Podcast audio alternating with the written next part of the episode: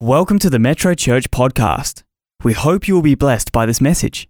For more information about Metro Church, visit our website at metrochurch.org.au.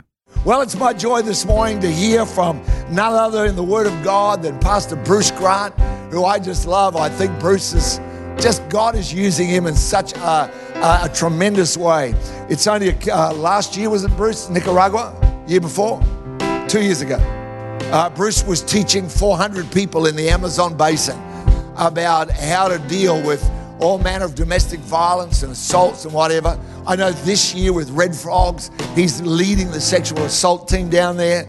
As sad as it might be that we need to have that, I thank God we're going to have one of our very own leaders and a man of God who's going to be leading that area. So let's give it up. Big hand for Pastor Bruce Grant. Here he is with the word this morning. Pastor Jeff. Well, always a privilege uh, to share the word of God with family, old and new. Uh, you know, quite often through messages like this, someone like me will say, Raise your hand if dot dot dot. Well, yes, I have got one of those, but I'm probably not going to get too many hands because my question to you this morning is Who has never gone on a diet, a food diet? Who's never tried the whole food diet thing? I didn't think there'd be too many hands. Yeah, four five, six, seven within about 250 odd people. So there you go. The rest of you know why. Diets, they're all about restrictions, aren't they? They're about what you can't do rather than what you can do. Who gets motivated by what you can't do? Not many people. You'd be a strange creature, I think, if you get motivated by what you can't do. It's all about what you can't have and what you can't eat. But if you change those things around to what you can do, then restriction can become benefit for certain things. And dieting is a bit like that as well. So rather than what you can't eat, it can be about what you can eat. So after a meal, you can have a piece of fruit. That's what you can have. That's great. Now, if you immediately thought about apple pie, which has got fruit in it, sorry, I don't think that actually counts. It's got to be real fruit without other things added onto it. So, a bit of a segue then to what I wanted to share with you this morning. We're talking about hunger, kind of a bit about food hunger, but really more so about spiritual hunger. And so, of course, uh, these things uh, align with each other.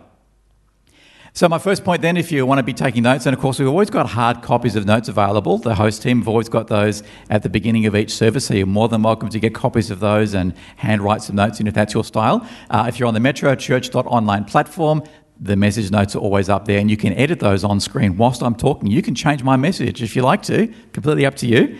Um, and of course, you can just listen and take notes on your phones or whatever. But my first point here hunger leads to life or death.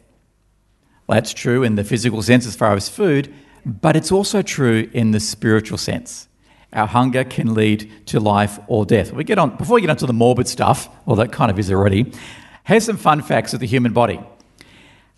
How long do you think the human body can survive without food? Now, of course, we've all got different human bodies. Just look around you right now. They're all different. But taking those things into consideration, pretty much you can go without food before you die anywhere between one to three months.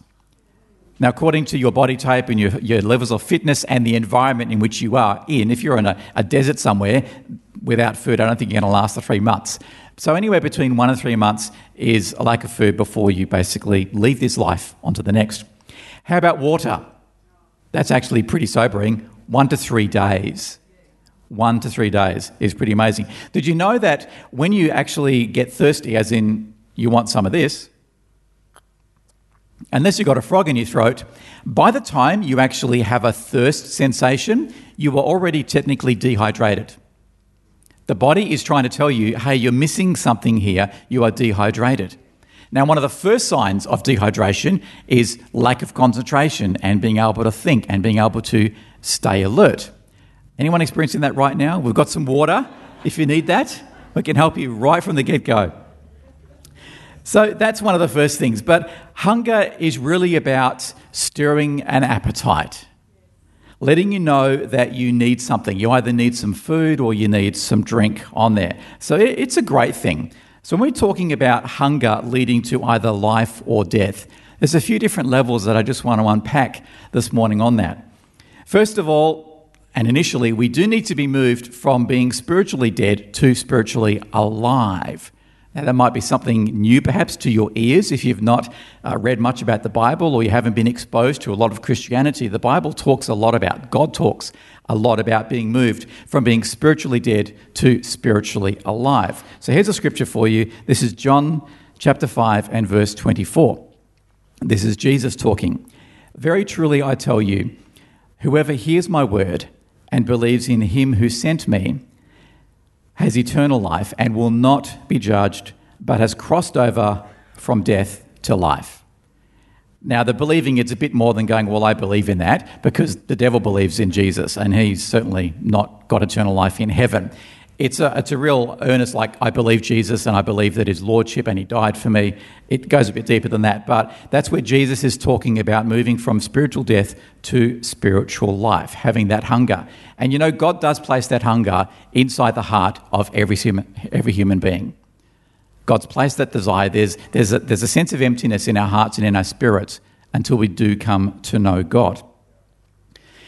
Here's another part which I think is quite sad but also scary at the same time.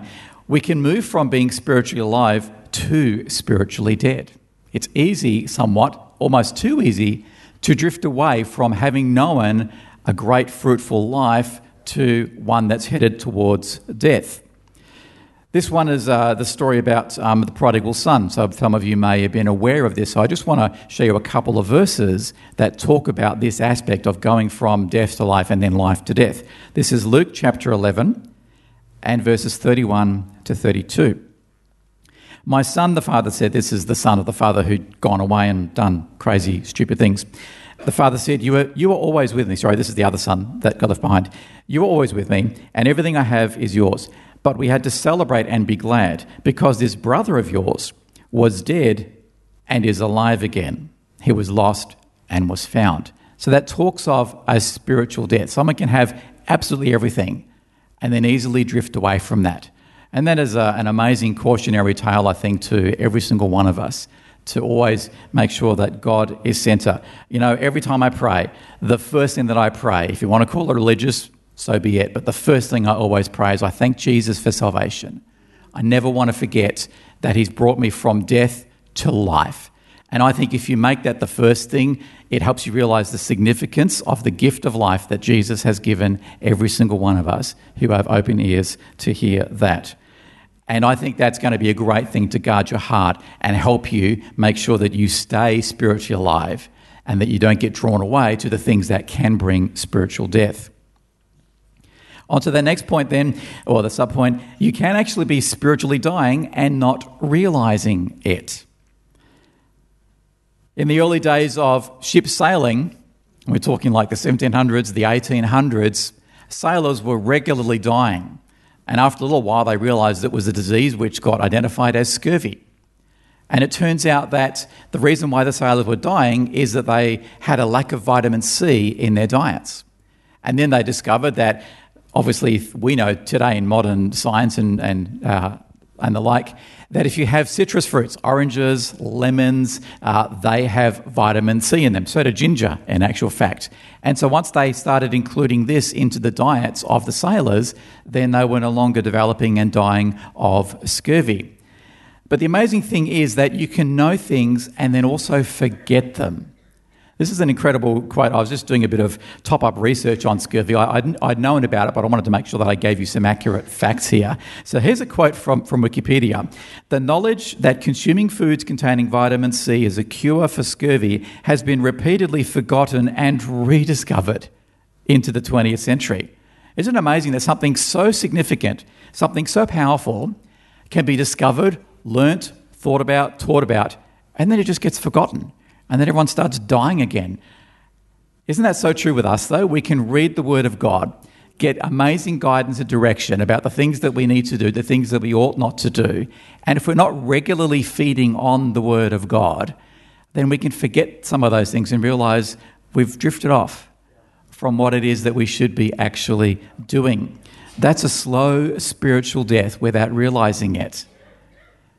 I'm a, I'm a bit of an aviation fan. If you've heard me speak before, you probably know that. And uh, you know, you get the whole briefings on the airplanes that uh, in the event of sudden cabin depressurization, oxygen masks will fall from the from the ceiling and, and do the whole thing. The reason why they do that, they don't wait until you feel there's a lack of oxygen, because by the time you feel the lack of oxygen, you are dead, or at the very least unconscious. It's true. The body doesn't realize that it is slowly dying you get uh, a little bit sleepy, a little bit drowsy, perhaps a little bit delirious, and then you become unconscious. And if you maintain in that situation of lack of oxygen, you will actually die. The human body knows oxygen, uh, needs oxygen. I'm sure you all know that. So you can s- slowly be dying spiritually and not really realizing it. And here's another hopefully encouraging scripture uh, from the Bible that God wants us to make sure that we are constantly tapping into the source of where we can sustain and fulfill that spiritual hunger that God has placed inside every one of us. Here it is in Matthew chapter 5 and verse 13. You are the salt of the earth, but if salt loses its saltiness, how can it be made salty again? So that's God saying, make sure you tap into here. Stay salty. Be connected with the Word of God. Now, you know, there's also missed opportunities, and I think that can be a sign of not necessarily spiritually dying, but being on a restrictive diet. And we all know what restrictive diets are about, or most of you do. Restrictive diets are about reducing something, and there's normally an end result of that. Now, if it's a, a good, healthy diet, a restrictive diet is about maybe losing some weight or just getting more healthier. But if you end up on an inadvertent, restrictive spiritual diet, there will be things that you won't be able to do or things that you miss along the way. So I'm talking about missed opportunities. Here's an example here in Matthew chapter 22 and verses 1 to 5. Um, it's the parable about the, the wedding feast. Jesus spoke to them again in parables, saying, The kingdom of heaven is like a king who prepared a wedding banquet for his son. He sent his servants to those who had been invited to the banquet to tell them to come, but they refused to come. Then he sent some more servants and said, Tell those who have been invited that I prepared my dinner. My oxen and fattened cattle have been butchered, and everything is ready. Come to the wedding banquet. But they paid no attention and went off, one to his field, another to his business. And then we'll jump down to verses 8 and 9, still Matthew chapter 22. Then he said to his servants, The wedding banquet is ready, but those I invited did not deserve to come. So go to the street corners and invite to the banquet any you can find. There was a great opportunity there to celebrate, to join in, to be a part of things, and people allowed distractions to easily come their way.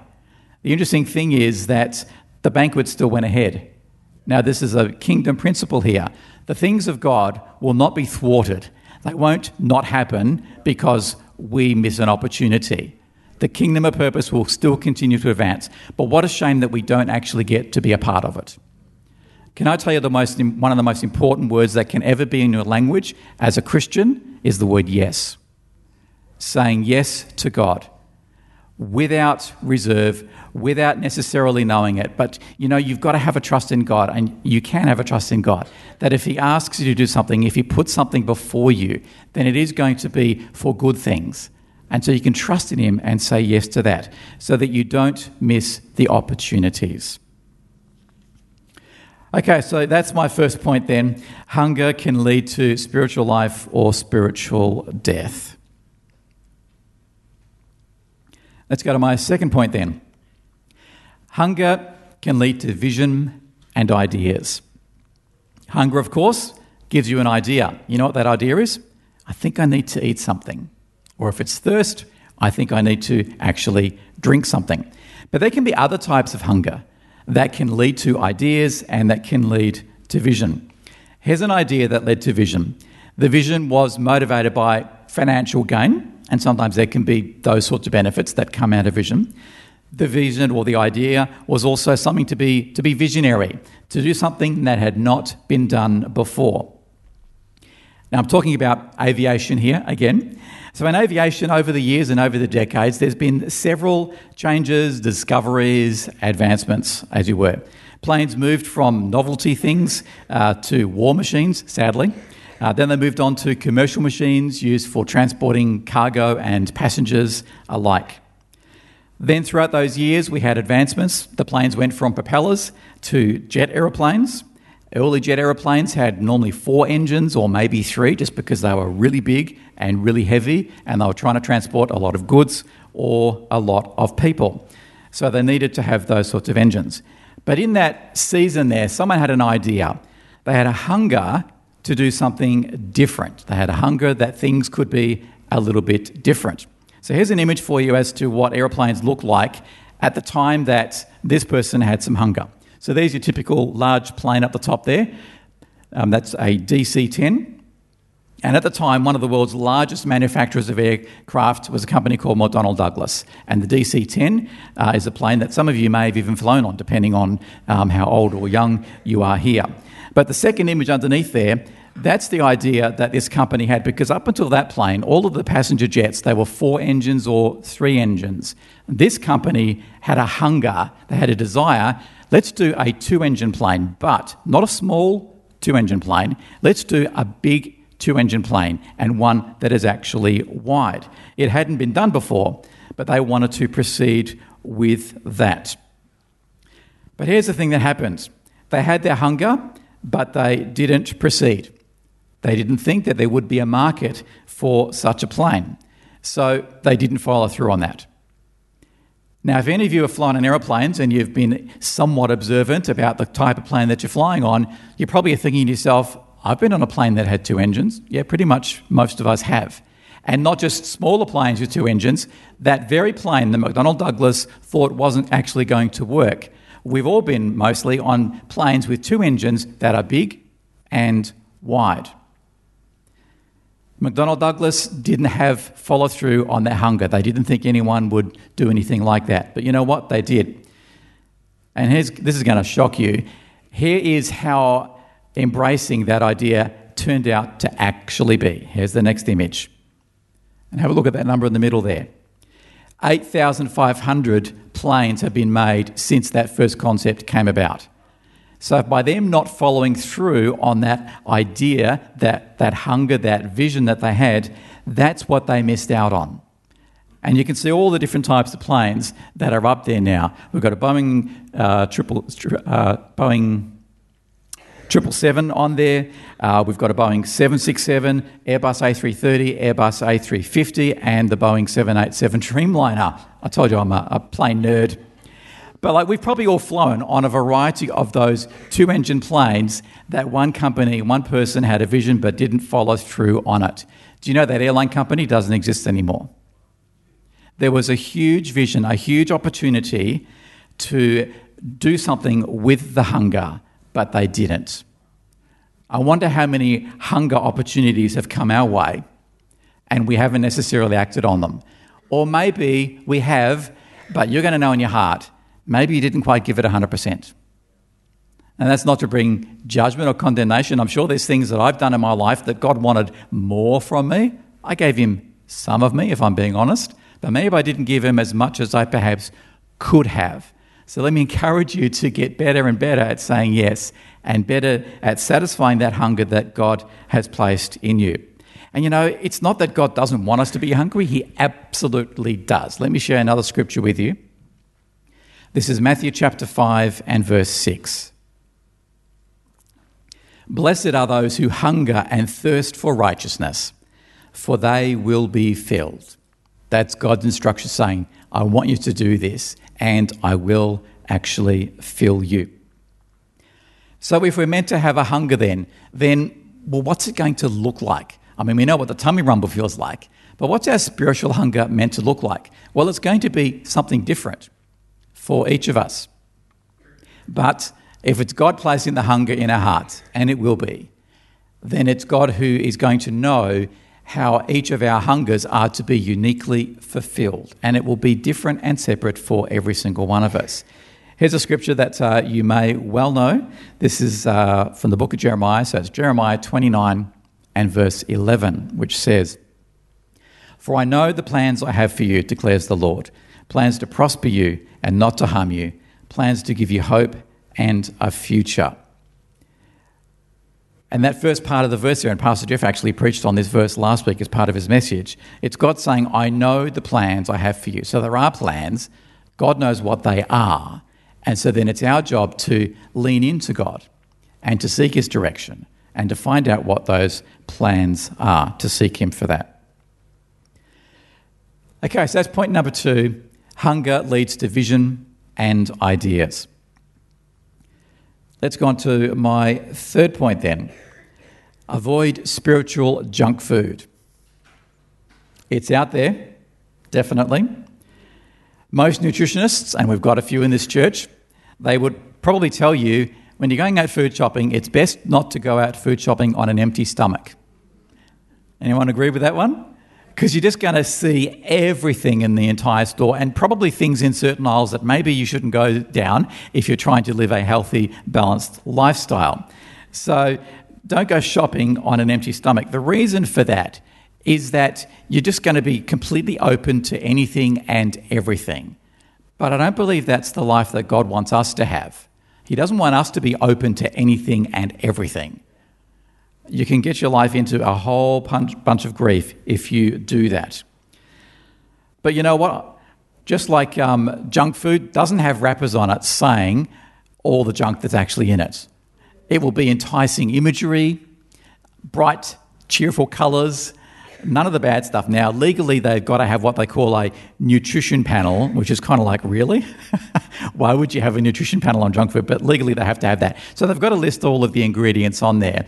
But if you're like me, if I'm wanting to have some junk food, which I do on occasion, I don't look at the nutrition panel. I know it's got a truckload of sugar in there and a whole bunch of other stuff. I know that, so I just do that. But you know what? When it comes to the things of our lives, the spiritual junk food that is around about us doesn't have wrappers or warnings on it. It can easily just come around our life without actually realizing it. What can spiritual junk food look like then? Well, it can be activities and events that stop you coming here, for example, to church.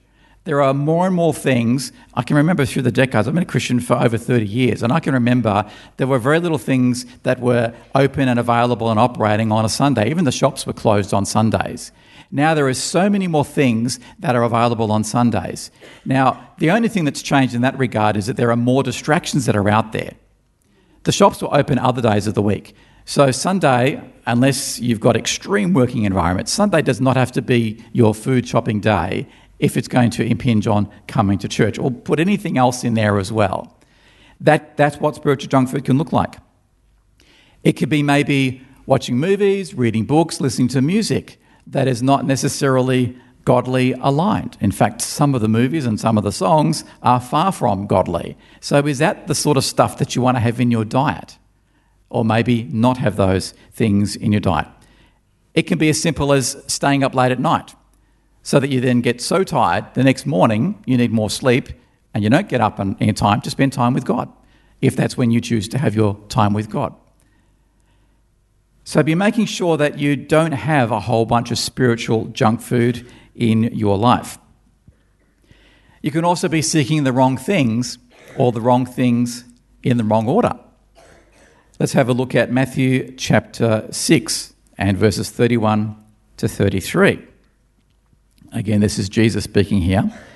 He says, So do not worry, saying, What shall we eat? Or what shall we drink? Or what shall we wear? For the pagans run after all these things, and your heavenly Father knows that you need them. But seek first his kingdom and his righteousness, and all these things will be given to you. That can be as simple as the food example that I just gave. Well, I've got to do some shopping, but hang on, let's get the priorities right. Yes, you've got to do food shopping, but let's put the things of God first.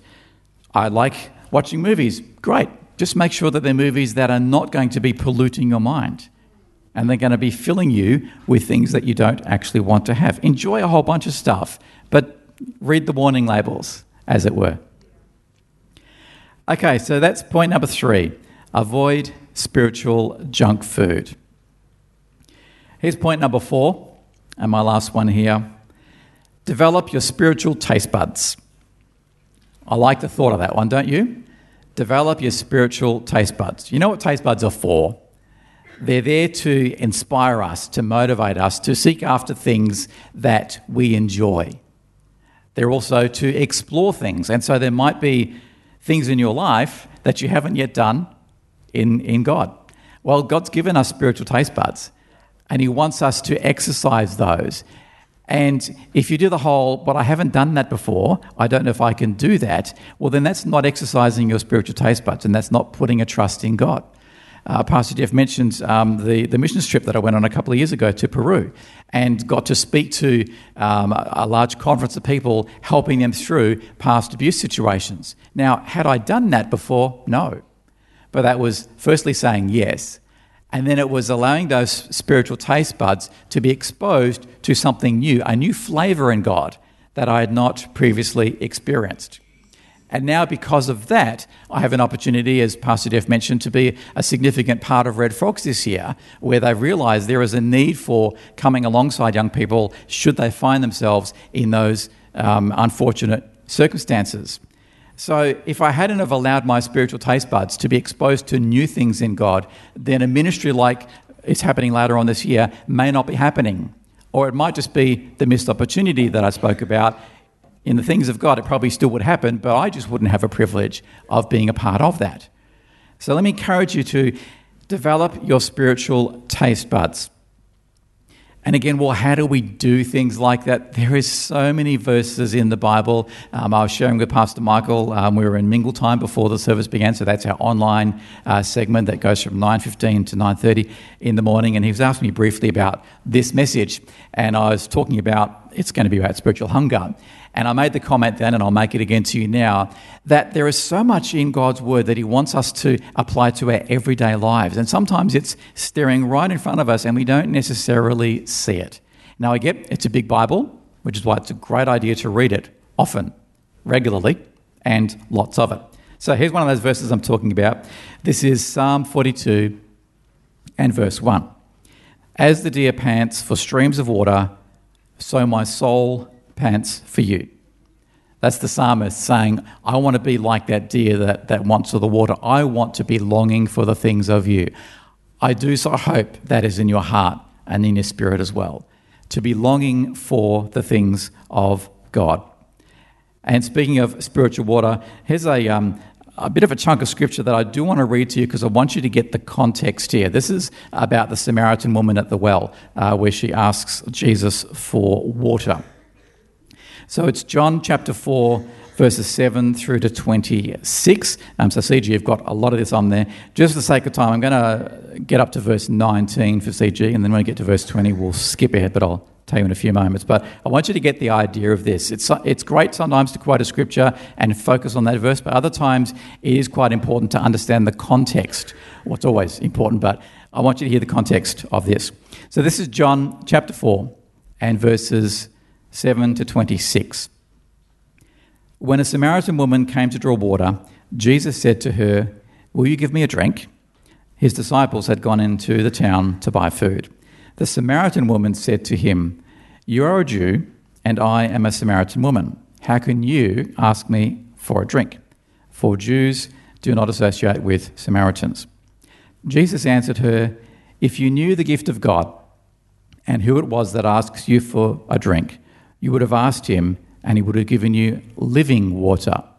So here's the first clue here. He's sowing the seed of getting her to be thinking about this amazing divine encounter that she's just having with him. She thought it was just about the water, but Jesus is changing the conversation. Sir, the woman said, You have nothing to draw with, and the well is deep. Where can you get this living water? Are you greater than our father Jacob, who gave us this well and drank from it himself? as did also his sons and his livestock. Jesus answered, Everyone who drinks water, this water, will be thirsty again. But whoever drinks the water I give them will never thirst. Indeed, the water I give them will become in them a spring of well water welling up to eternal life. The woman said to him, Sir, give me this water, so that I won't get thirsty and have to keep coming back here to draw the water. So she's hearing, but she's not hearing. Isn't that the case in our lives sometimes? God's trying to be telling us something. We're hearing one level of the message, but there's another level in there that we need to make sure that we are also listening for. He told her, Go call your husband and come back. I have no husband, she replied. Jesus said to her, You are right when you say you have no husband. The fact is, you have had five husbands, and the man that you are now with is not your husband. What you have just said is quite true. Sir, the woman said, I can see that you are a prophet. Now we'll jump down to verse 25, just for the sake of time here. So, picking this up on verse 25, the woman said, I know that the Messiah, called Christ, is coming. When he comes, he will explain everything to us. Jesus then declared, I, the one speaking to you, am he. So there's a whole lot in there. Jesus talks about water becoming a wellspring, not a little puddle, but a wellspring. Now, wellspring basically means there is an ongoing, continual source. So, at the beginning of this whole uh, interaction, Jesus is saying, I'm going to give you water that will never run out. Now, immediately you can think, well, she's thinking about the, the well. Maybe it's a, a really, really deep well. No, it's a different type of well that Jesus is talking about. It's a well spring. And he wants her to have that. He's encouraging her to have that in her life. So for us, when we come to drink of Jesus, it's not meant to be a one off. We can have a glass of this, but I'm sure you all know we need more than just a glass. We need to have this on an ongoing basis. Who's only eaten once in their life? If you put your hand up, we're going to check a pulse. Because as you heard at the beginning, one to three months, no more food, you're no more alive. So we've all eaten more than once. So Jesus is saying to this woman, you need to be drinking of this wellspring more than once. He gives her the step. And of course, she's open and honest before God as well. So he's revealing to her what it is. So let me wrap up then with a few closing thoughts. We're talking about developing your spiritual taste buds. Again, there is so much in the Word of God where He wants us to do this. Let me throw this verse out to you. This is Psalm 34 and verse 8. Taste and see that the Lord is good. Isn't that great? God's telling us, Come to me, taste and see that I am good. Blessed is the one who takes refuge in Him. Here's another one. This is Jesus again talking. This is Matthew chapter 4 and verse 4. Jesus answered, It is written, Man shall not live on bread alone, but on every word that comes from the mouth of God. It's Jesus acknowledging we've got human fleshly body. They need food, they need water, they need liquid. But we can't live on that alone. How much we place our emphasis on the physical and not so much emphasis on the physical. You know, we know more about probably maintaining our physical life than we do about our spiritual life.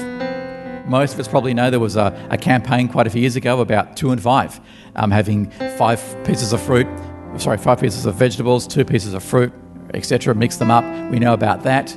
Most of us, if you're conscious about what you eat, you probably know your calorie count perhaps. You, have a goal for how many calories you're going to have. If you're into exercising, it's like, oh yes, I exercise three times a week for, you know, an hour or, or 60 minutes or 30 minutes, and I, I check my heart rate and I make sure that my resting heart rate is X number of beats per minute. That's wonderful. That's amazing stuff about our physical health. But who takes your pulse on your spiritual life? What's your resting pulse rate for spiritual? What's your elevated spiritual rate? How many vitamins and minerals spiritually are you getting? What does your spiritual diet look like? Does it have junk food or is it good stuff? Is it the Word of God or is it the Word of the latest novel? Our spiritual needs continually change. We know that. And that was recorded throughout history, throughout the early churches as well. Uh, this is Paul in 1 Corinthians, where he wrote to the church saying, Look, we've got spiritual needs and you need to make sure that you are constantly developing. So in 1 Corinthians chapter 3 verses 1 to 2. Brothers and sisters, I could not address you as people who live by the Spirit, but as people who are still worldly, mere infants in Christ. I gave you milk, not solid food, for you were not yet ready for it. Yeah, the spiritual diet was still in the early stages, and that's not what the intention of God was actually about.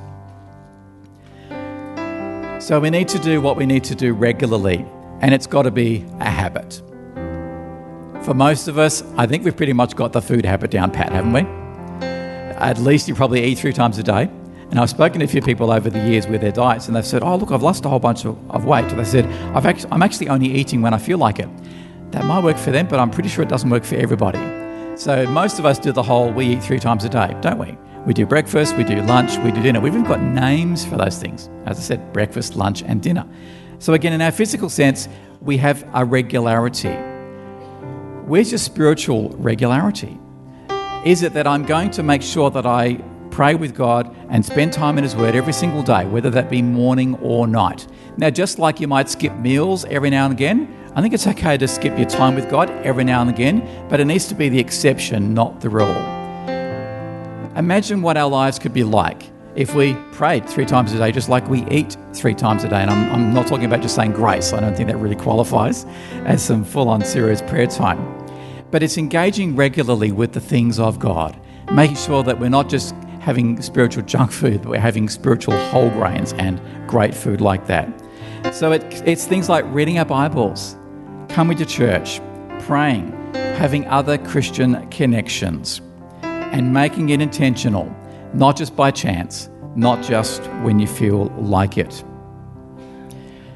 So, this whole message that I talked about, it's about having a spiritual hunger. And the first verse I read out was about when we move from spiritual death to spiritual life. So, that's the starting point, and that's a huge one. And that is the most important one. And I want to help you with that right now.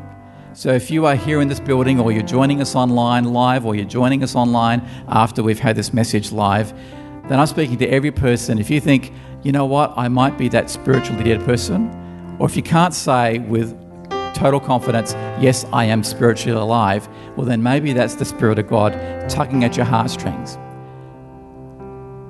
We become spiritually alive when we say yes to Jesus and we ask Him into our heart. And it is so super easy. And I'd like to help you with that right now. So, just privacy in the auditorium, if I could just ask everyone to uh, just close their eyes for a moment. And I'm going to ask you this simple question that if you don't know Jesus as your Lord and as your Savior, if you cannot say, I have passed from spiritual death to spiritual life, all you need to do is say yes to Jesus. Ask Him into your heart. And it's as simple as you saying yes. But I'm going to ask you to do a physical act as well as you verbally, even if it's quietly, just saying yes to Jesus. If you would like to say yes to Jesus, to ask Him into your heart, then if you stick your hand up, I'm looking around now, I will see that. And that will be a great way. Thank you. I see a hand down here. Anyone else? I'm just looking around. I'm going to ask you to say yes to Jesus. Great. Further down the back there, a few more there. Fantastic. Thank you. I see those. Fantastic. So that's one step, you raising your hand. And I'm going to get you to pray this prayer. And the rest of the church, we're going to pray it with you as well. And if you're online, then you can stick your hand up. I won't see it, but God will. I'm going to ask you all to pray this. Dear Lord Jesus, I say yes to you. Come into my life, Lord. Forgive me of all my sin. Give me eternal life in you. And I give my life to you. In Jesus' name, amen. Fantastic. Now, there's another way in which you can respond if you haven't already, and even if you have, there's a great resource we love to partner with you and give you. It's called Yes Text. So, if you've got a mobile phone here in Australia, we just ask you to take the next step and text in the word yes through to this number 0488 826 392. Or if you're outside of Australia or you'd like to do an email version of that, then head on over to this website address, yes.metrochurch.org.au, and you can click yes on there. Either way, there's another way of you saying yes. And then what will happen if you do that? We will send you a Bible verse and a sample prayer related to that Bible verse, free of charge. We'll do that for the next 30 days. That's all we'll do is send you those things. We won't spam you or ask you for money. If you want to, you can opt out of that. You can remove yourself from that system, but very few people do. But the reason we do that, we want to get you into reading the Word of God and encouraging you in that for the first 30 days. After those 30 days, there are additional 10 day mini series. You can opt into those. Again, they're all free of charge. It's us helping you on that journey because yes is just the beginning. That's you taking off the wrapper of your new spiritual life and your spiritual food. And then it's a case of engaging and getting into the Word of God on a regular basis. So if that's you, thank you so much. God bless you for being a part of that. Fantastic. Now, we love worshiping, so we're going to close out the service with uh, another worship song, and then I'll come and tell you about a few more things in a moment. Thank you.